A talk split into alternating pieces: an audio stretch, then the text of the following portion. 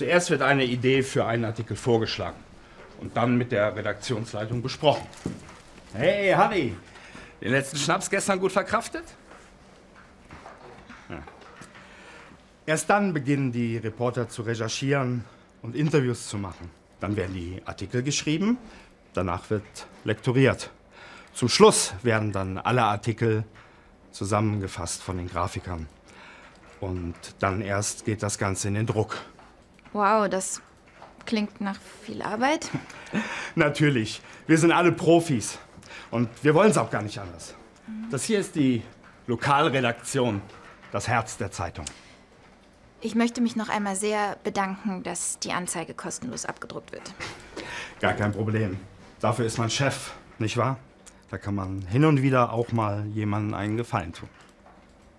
Ich weiß das wirklich sehr zu schätzen. Wir können ja mal einen Kaffee trinken gehen, wenn Sie wollen. Ich zahle auch, also klar, ich meine, das ist ja etwas Gutes, nicht wahr?